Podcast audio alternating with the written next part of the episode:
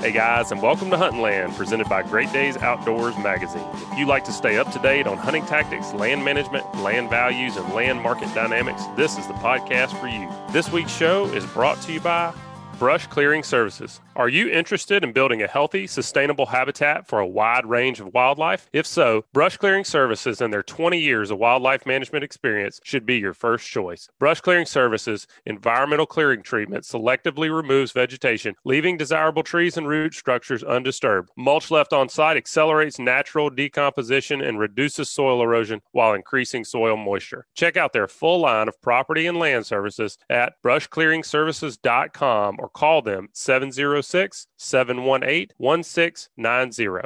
I'm Joe Baia here with my co-host Clint Flowers, and this week on the show, we're going to be talking about all the different ways that you can make money investing in land. There's going to be some things that you've heard of before, and there's going to be some things that folks haven't thought about before. I'm really excited to get going and get into deep thought on that subject. But before we do it, let's go check in with Daley Thomas of First South Farm Credit.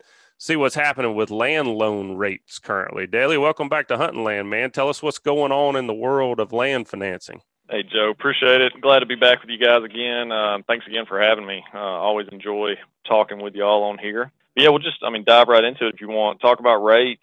You know, rates have been good for a while, and they're still good. They have creeped up a little bit here lately, but you know, historically, they're still all-time lows. You know, we got money all the way in the low to mid-3s for your shorter-term fixed products, all the way up, low to mid-5s for the longer-term stuff, just depending on the kind of structure you want there. For folks that are unfamiliar with financing a piece of land, we get these questions every week, so I know a lot of people are still unfamiliar with it. Take everybody through what some of those common terms are and what kind of options are out there in relation to terms and, you know, how the interest rates change with those terms. So what I like to tell people is we've got whatever you want on term options, and there's no cookie cutter with us. We can pretty much set anything up, whichever way is going to best fit our customer. And I don't recommend the same term for everybody, but you know, with land, the way that rates go and relate to term, pretty much the longer that you fix a rate for, the higher it goes. And you know, we've got long-term options all the way out to 30 years, and we have the ability to fix the rate for 30 years. Now, but that is our most expensive product. We do a lot of balloon notes as well, and those work well for some people. Here in Birmingham, a lot of my customers are wanting to buy 10, 20, 30, 40 acres outside of the city to build on one day. You know, that could be tomorrow, that could be a year from now, it could be 4 years from now. In cases like that, I usually recommend going with a 5-year fixed rate balloon note. We can put the total term out over 30 years, so you've got the flexibility of having that lower payment, but I can get a much better rate for you by only fixing it for that 5 years. The thought process there is when you get ready to build and you do build and then you roll everything into your home loan, that's when you'll go with that longer term fixed. Gotcha. Now, talking about borrowing money, everybody's got different feelings on that, but there's no arguing leverage is a financial tool. And you know, the rest of the show today, we're going to be talking about different ways you can make money investing in land. Leverage is one of those ways. So I'm going to be the buyer. You know, I'm going to be the guy that's buying land. And I want you to talk to me about leverage and how you see it fitting in as a financial tool. So how do you feel about leverage as a whole? Obviously, you're not against it because you work in the land financing industry. Yeah, that's right. But, you know, take me through some of the pros and cons to borrowing money. Yeah, so debt's not always a bad thing. A lot of it has to do with what your plans are, what you're planning to do by borrowing that money. And, I mean, you hit leverage. That's the word right there. You know, we've got customers that they'll borrow money and buy land, or they're buying land as an investment, but they're also borrowing money on top of that. And a lot of people think, well, why would I want to borrow money on something I'm investing in? And a lot of it depends on the environment. Sometimes you don't want to, but the stock market's been pretty good here lately. I mean, it's had its dips, there's no doubt. But, you know, if you can make 8 or 10% in the market with your money, why not borrow it at 4%? And then, I mean, you're still clearing 6 there just from that. Now, and you're also anchoring your portfolio with a non-depreciable asset that most likely is going to appreciate in value over time. So it's kind of a win-win there. And I think the simple math on it, you know, is if you're borrowing 80%, you know, say you're putting 20% down on a piece of land and borrowing the 80%, if that entire piece of land goes up 5% in value, well, that money that you borrowed went up 5% in value. And I mean, really on that money, it's an infinity return. There is no return. You know, it's not like a 5% return on investment because you really didn't have an investment in it. You just had that 20%. So you can look at it a number of different ways. You can say, hey, I made money on money that wasn't mine, or I made a great return on that 20%, but it can cut both ways too. If money, if the value of that asset does go down, I think we can see that your losses or paper losses in that case would be compounded against the money you borrowed. But that really brings us back to land.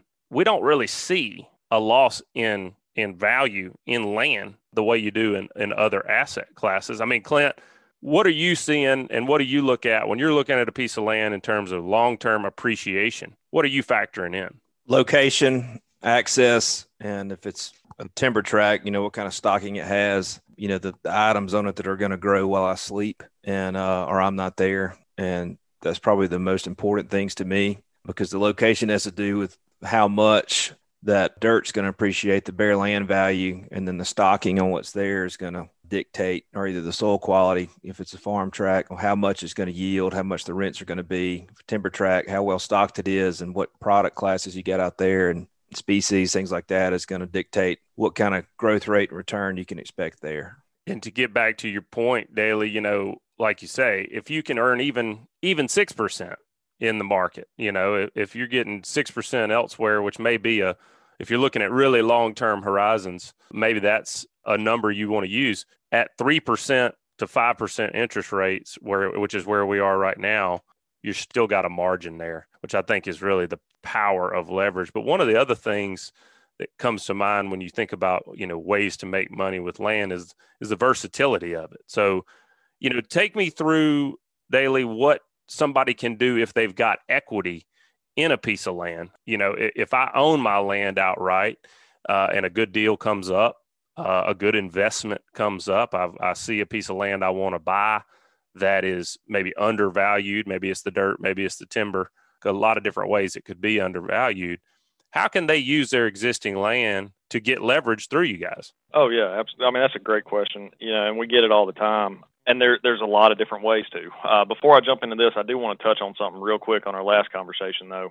And you hit the nail on the head, Joe, when you said it. Long-term, land is a long-term investment. Values may dip in the short term, but over a period of years, say 30 years, chances are really, really good on land that the values are going to be worth more in 30 years than they are today. So, you know, you can make short-term profits with land and, you know, through leverage that way. But, you know, even if values do dip for a little while, just hang on to it, make it a longer-term investment. You should still come out ahead. But going back to your question about versatility, you know, if a person has a piece of property that's paid for and they're wanting to buy another piece of property, we can take a mortgage on what they already own using the equity there and loan them. They're basically covering their down payment for this new purchase with the property they already have. It can be used that way. If a property owner, you know, has some land that's paid for, they want to do some improvements to it, then we can loan based off of that equity there to finance those improvements. Line of credits are also an option for timber management. Or just having available funds for lives, even, you know, purchase livestock or to have it readily available to purchase some investment properties to potentially flip. I mean, there's a lot of possibilities there as far as the versatility of land goes.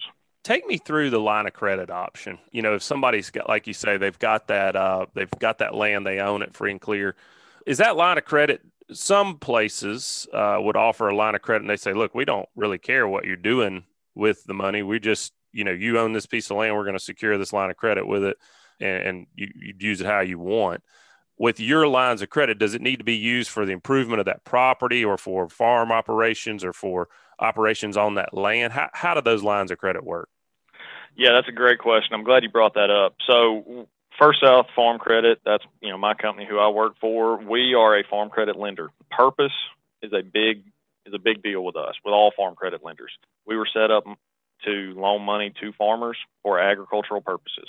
So when we're setting up lines of credit, the purpose behind that really needs to have some sort of agricultural purpose to it, or, you know, land improvements, timber management, real estate purchases, rural real estate purchases, those sort of things. Now, you know, if you're purchasing real estate with it, if it's something you're going to flip really quick, we usually like to go back and term out any lines of credit that have been used to purchase real estate. Mm-hmm. We don't, you know, we don't want to leave it out there as a line for too long.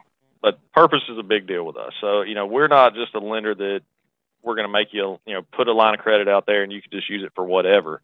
We like to control those funds a little bit, make sure that we're loaning money for the right purposes and our customers are doing right that way too.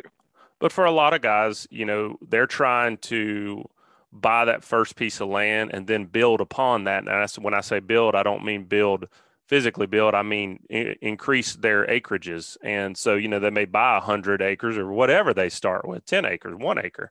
But, you know, the place next door becomes available and they want to make a move on that. And it seems like, you know, having that line of credit in place, if I'm understanding you correctly, would allow you to do that with speed. If you wanted to, you own that piece of land and the neighbor becomes available and you can use the equity that you've got in your existing property to purchase a neighboring property, for as an example. No doubt. Absolutely. And speed there is the key word. You know, having that line of credit available does expedite the process. Like I said, it is a good idea to usually go back and try to term that real estate debt out, unless you're planning on paying the line back right away from other means. But yeah, absolutely. Well, Daley, leverage is definitely a financial tool. It's definitely one of the ways you can make money investing in land. And we appreciate having you on to discuss that and also get the land loan interest rates. You know, folks want to get in touch with First South Farm Credit. Y'all have got offices, Alabama, Louisiana, Mississippi. You're there in the Birmingham office. Where should people go to contact you or to reach out to their local First South Farm Credit? Yeah, so I'll just start with our website. You know, they can go on there and find all of our different locations, wherever they live, find the closest office to them and give us a call and we'll help out in any way we can. All right, Daley. Well, thanks again for giving us the update, man. We'll look forward to talking to you on here again soon. Joe, Clint, thanks, guys. Appreciate y'all having me on. Looking forward to it. Clint, we're talking about speed. You know, we got talking about line of credit and, you know, being able to move quickly. That's been super important in the last 18 months to move quickly, but also be confident in your financing. Lack of contingencies has won a lot of offers on my end that weren't necessarily the best purchase price. You seeing the same thing? Yeah. And by quickly, you know, we're mainly talking about here being able to walk in with a clean offer. It doesn't necessarily have to be a quick close, although that's always nice. You know, if you need some time to get things in order to close, that's rarely a problem as long as you've got a clean contract with the seller and they know that once they sign that contract, they've got a deal. So if you can walk in there pre-qualified, you know, it carries the same, just about the same weight as a cash offer does. So it just helps you get there quicker and negotiate better terms. Yeah, I agree. The way the market is right now, landowners know it. And if there's a bunch of contingencies on the offer, they're maybe just more apt to want to see the market for a little bit longer and see if they can get a better or cleaner offer. So it's definitely important to have your ducks in a row when it comes to finance, and whether that's having a pre-approval in place or having a line of credit that you know you can access, but basically know you can get the deal done so you can make that offer with confidence. Well, Clint, leverage is one financial tool. It's one way to make money with land investments. Let's take a quick break and hear from some of the businesses that make this show possible. When we come back, we're going to be discussing all the different other ways you can make money with land investments. This week's show is brought to you by Photonis Defense, Masters of Darkness. Photonis Defense is proud to offer the PD Pro line of night vision systems. The PD Pro series is the world's smallest and lightest night vision goggles, built around the Photonis 16mm filmless 4G image intensifier tubes and their hybrid filmless 18mm image intensifier tubes. These ultralight, ultra-compact night vision systems deliver the cleanest image, best resolution, smallest, most transparent halo, and best overall performance and function of any night vision system available. The PD Pro line consists of the PD Pro M 16mm monocular, the PD Pro B 16mm binocular, and the PD Pro Q panoramic night vision system. Check them out. Photonis Defense, Masters of Darkness. Clint, when it comes to making money with a land investment, what's the first thing you think about? You know, we talked about leverage as one way. What's the first thing you think about where your money is working for you in a land investment. Location value. You know, as long as you've got something that's got good access, both legal and physical, you know, and I own tracts that don't have deeded access, but have good physical access. And I'm good with that too. But, you know, so it doesn't have to mean that you've got the right to build a highway into the property or that it's already got one. It just means that it's got good solid access in an area that's got good communities around it, good landowners, good reputation, things like that. Location, location, location. You hear that, you know, you've always heard that as an old adage in real estate, but really where that comes into play is through appreciation. If you've got more demand for a piece of dirt, I mean, there's only so much land in the country. And if you've got more demand, increasing demand because it's in a desirable location, you're going to see appreciation in that property. And I think appreciation is the first thing I think about is just over time, there's more and more people, there's the same amount of land, you're going to see an increase. What's the number you use? What's your rule of thumb? If you're trying to think about a long-term land investment, you're trying to think about the appreciation in the dirt, you know, just the underlying dirt. What number do you have in the back of your mind? It depends on the size of the track and where it is. I mean, if you go on a big Google dive and search for that number with rural land, you know, assuming there's no other external factors that happen that make it transitional or change the use of the property, kind of the industry average is about 1.5%, you know, in terms of just buying a tract, holding it, taking care of it, enjoying it, you know, about 1.5% a year compounding is what we generally see. What I'm looking for also depends on what my scope is. Is this going to be a long-term hold for my family that we're going to use? Or is it going to be something that I'm pure investment? I don't really mean flip, but is it going to be something I'm going to improve and resell down the road? That kind of thing. So depending on your scope here, your goals, that could be anywhere from that 1.5 reliable number up to, you know, 10%, something like that, just depending on what your plan is. And like we talked about with Daley, it's a long-term investment. And that's when we throw out numbers, that's what we're talking about. We're talking about over the long term. I mean, if you want to grab 2 points in time, you can always make it look better or worse depending on when you started and when you stopped. But if we're looking at it over a lifetime of ownership, like you say, something you're going to buy and hold, thinking about that 1.5% and on up from there. The other way your land can appreciate those in the different types of asset classes you have on that property. You know, so a lot of people say you want to have a diversified portfolio. Well, if you've got a piece of land that's got, you've got the dirt, you've got the timber, maybe you've got farming operations, maybe you've got pine straw operation. You've got a lot of different things that may be providing income or value to that property. Timber is one of those things. So that's another thing that you're going to be thinking about when it comes to appreciation, those trees growing. So what are you thinking about rule of thumb again, when you're thinking about timber growth? Of course, it's important to understand, and you should talk about the fact that it's a commodity and that value can change daily. But what are you thinking numbers wise? Well, and the low end appreciation numbers we just discussed is that's to clarify more. That's assuming you do nothing. Like I bought a tract.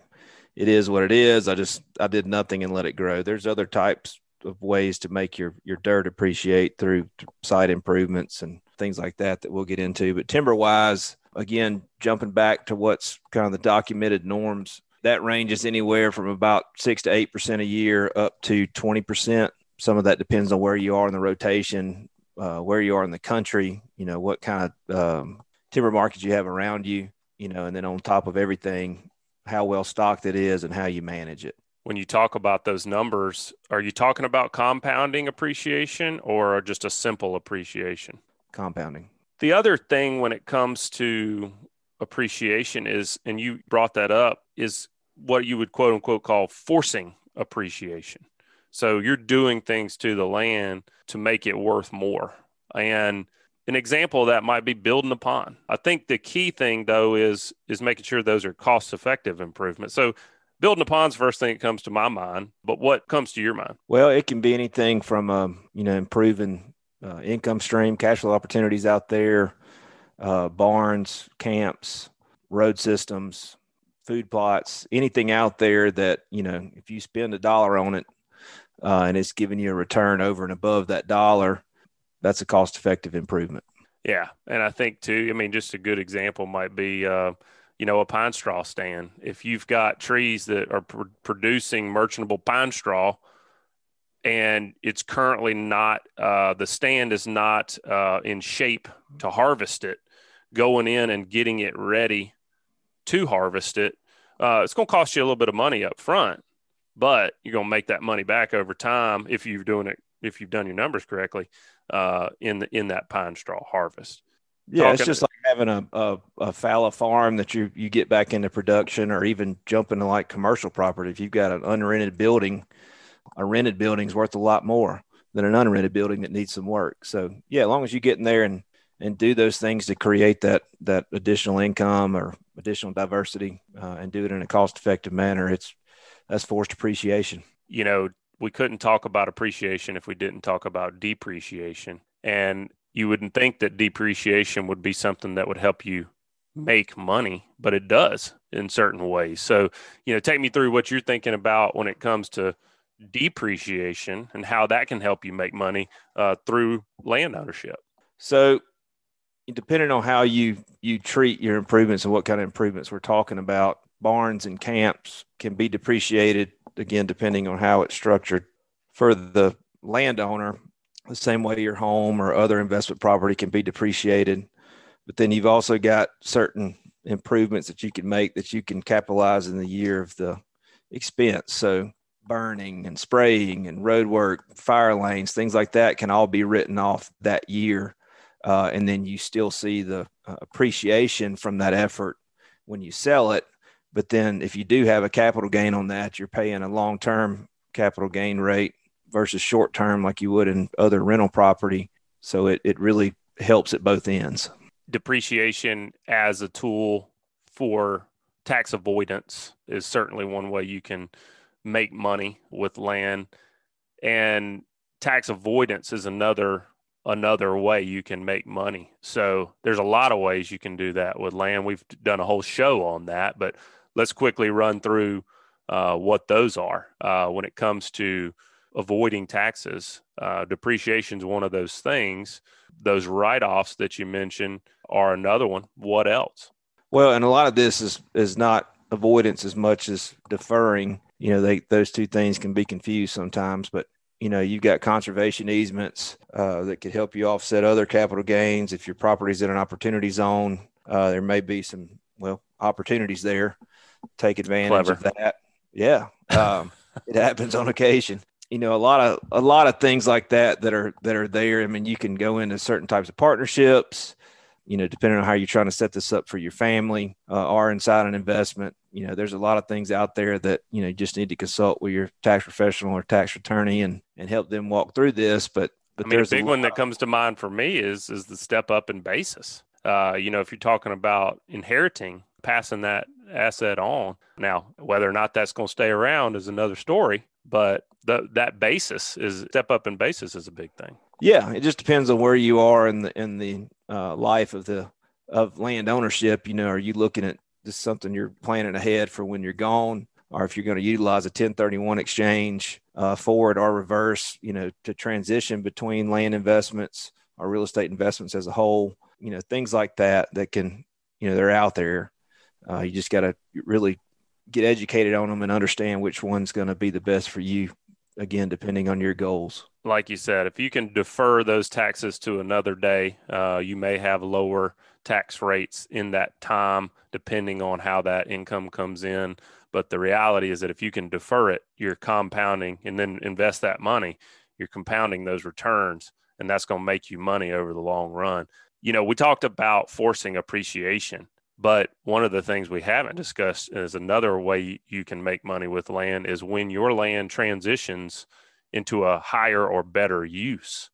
You know, you think about properties that you buy them, they're rural, then all of a sudden they're not rural anymore. So, you know, when you're talking about highest and best use transition, give me some examples of what you think about as ways that maybe you or other your clients have made money as that transition has happened. Well, I mean, the clearest examples are things where you've got a tract that was currently in rural uses, farm ground, timberland, hunting land, something like that. And then all of a sudden you've got some form of industry that needs to come in to that area, and you've got the best site and they've got to have your site.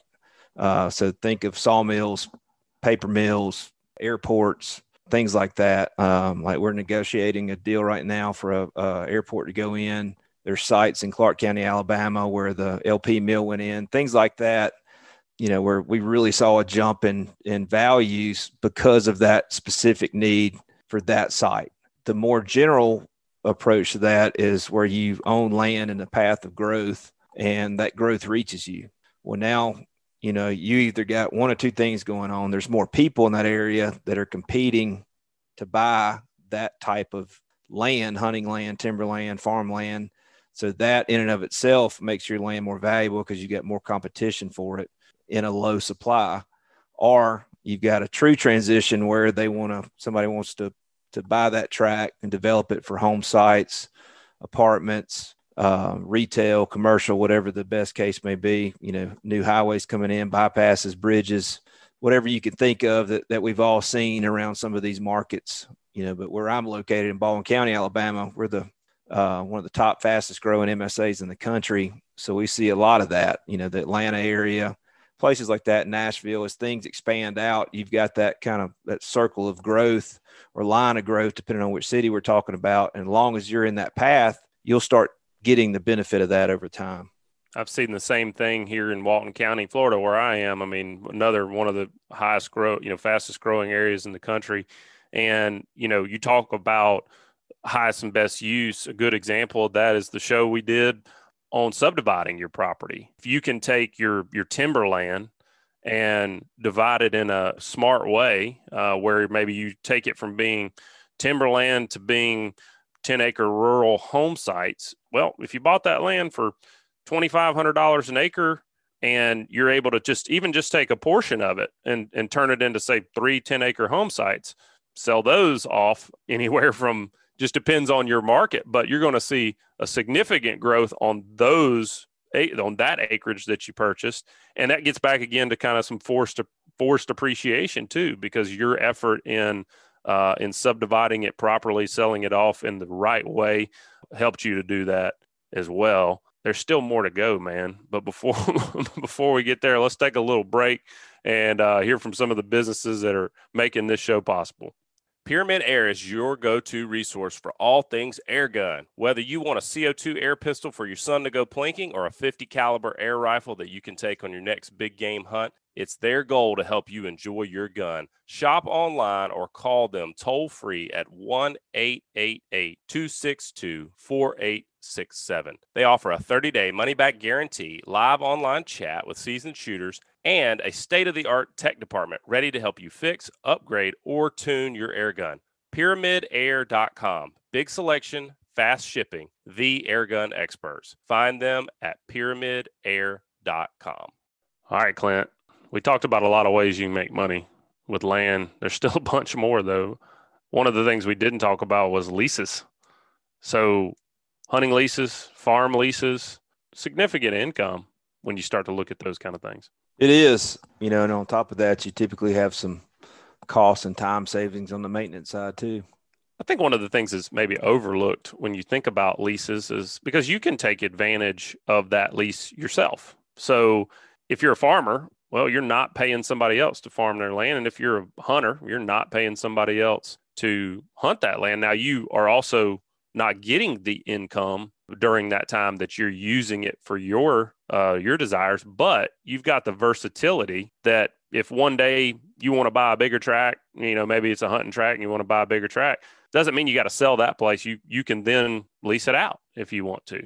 I think the other way that maybe you could say make money, or maybe you could say not lose money, is just the stability of having another place to go if it's not your primary residence in the event that you would need that. But also from a leasing perspective, I think about land that I've leased over the years, and I've made significant improvements to that land that were a significant expense to me. And then when I either lost that lease or moved away from that lease, those improvements stayed behind. So, I mean, when you got your own property, everything you do is helping build either equity or forcing appreciation in that property. That's right. What about minerals? So we hear a lot about subsurface and surface minerals. When it comes to subsurface minerals, what are we talking about? Well, in my market, that's oil, gas, and hydrocarbons. That can change depending on where you are in the country. So it again, it's very location specific. You know, it's not common to get minerals in our part of the state. In other parts of the state, it is again because those available mineral opportunities change. Where when you start getting into coal and things like that. Again, that's something that you need to be understanding of in the market that you're in. And if you're not, then you need to find and deal with somebody that is. Let them give you an opinion on how the mineral language should read, either in an agreement as you buy or sell, or understanding, really what you've got, because that can change greatly. And as far as value goes and appreciation goes, it just depends. And the reason, like around here, the reason oil and gas and those things aren't as big a deal because we have very little activity of that kind around us. So most people don't even know if they own those minerals. And most of them don't, including myself, on anything I own. And I'm just not that worried about it because we don't have that kind of activity. Now, if I was in an area that had a lot of oil and gas activity, then yes, I'd be really worried about, if I own those rights or not and understanding the value of that and what my rights are and things like that. Whenever you understand what's going on there, though, it's not always a negative if you don't own those subsurface minerals. In fact, sometimes it can be a positive. A lot of times if someone is doing some type of activity on your property, they can help improve the property while they're there. It's, we run into that a lot where people say, just because you don't have those subsurface mineral rights. And like we say, we're talking about oil, gas, and hydrocarbons. I can understand the feeling that I want to own those rights, but it's not always a negative, even if somebody were to do something on your property with those rights. That's right. I mean, again, nothing I own land-wise has any that I'm aware of. And to know for sure, I'd have to go back and do a mineral title search all the way back to the state patent, which is just expensive. And again, don't have that kind of activity around it. So I don't feel the need to make that investment. But if you are in a situation where you don't have those minerals, and let's say somebody else owns those minerals and they want to harvest them in whatever manner is dictated necessary for that mineral type. Very rarely in my experience do they just knock on the door and say, hey, just letting you know, we're putting up a derrick over there starting next week. They're typically going to engage you, involve you in that process, offer you some compensation for the surface disturbance. Even if they don't have to, they typically are going to do that just to avoid conflict, define what they're going to need to do, how they're going to take care of roads, how things will act in the future. And again, it's just in those circumstances, you just want to make sure that you're properly represented and compensated in those cases. But more times than not, I mean, with today's technologies, they can harvest a lot of these minerals that you'll never know they were there. And there's zero disturbance to the surface, but there's clear-cut rules on all that. So this is not something that we really worry about at all. It's not something that you can gloss over in, a few minutes. It's something you need to dig in with somebody who understands your area specifically. But now, we're talking about subsurface minerals that leaves out surface minerals. What are we talking about there? And how can folks make money with surface minerals? What are you seeing? I see a lot of that in your area. Yeah. And again, depending on where you are in the country, sand, gravel, clay, and my market is not a mineral, just through the term mineral. And if you see it in a document, it has to be specifically named if it's retained by a grantor to a grantee. So it'd have to say minerals and sand and gravel. In other states that can change, it can vary. So again, just make sure you're up to speed in your market. But here, we do see sand, gravel, clay markets, depending on where you are. Again, you got to have a demand for it. But if you do have that merchantable material on your property, it can be a great income stream. I've got clients that are making anywhere from $6,000 to $12,000 an acre off of these pits and things like that, depending on, what material they have and what market they're in. So again, it comes down to, if you've got a market for it, the more competition you've got for that material, the more you're going to make. And then it also comes down to just the volume that you have and the accessibility to that volume. I was on a property not too long ago with a landowner, and he just had he had this really beautiful pond. It had this real, kind of turquoise watercolor to it. And I said, that pond must have a little limestone base in it. And what it was that the Department of Transportation had been taking out limestone from his property for years and years and years. And when they finished, he had a really nice pond out of the deals full of fish. He enjoyed it with his family. And he told me that he had paid for his property with that limestone out of that pit. And now he just had a nice, what seemed to be just a real pretty lake. So you think about the return on that investment, basically that property paid for itself. So that's where surface minerals can come in. Again, we're not really saying minerals, but that's kind of the nomenclature that gets used. Last thing I want to talk about is carbon credits. That's something you've seen in the news here recently. It's not brand new, but it's getting some more lip service here recently. So what's going on in the carbon credit market, Clint? What should people know about ways they can make money with that? Well, you're right. It is trying to come back, not that it's necessarily completely gone away over the years, but it definitely ebbs and flows. Some of the indexes that you trade those on either went away completely or really shrank. But in reality, what you're typically doing, again, at a high level, is you're agreeing not to go in and devastate a stand of timber. It almost acts like a conservation easement where you put, except it's not perpetual, you put a timeline on certain rights within a stand of timber, how you're going to manage it, what's going to happen, so that they can actually go in and confirm how much carbon is going to be offset through that effort.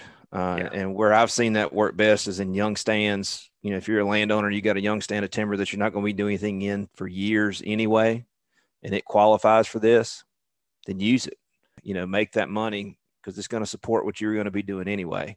If it's going to really materially change what your plans initially were, then you may want to reconsider that and make sure that you understand the ins and outs and the pros and cons of that.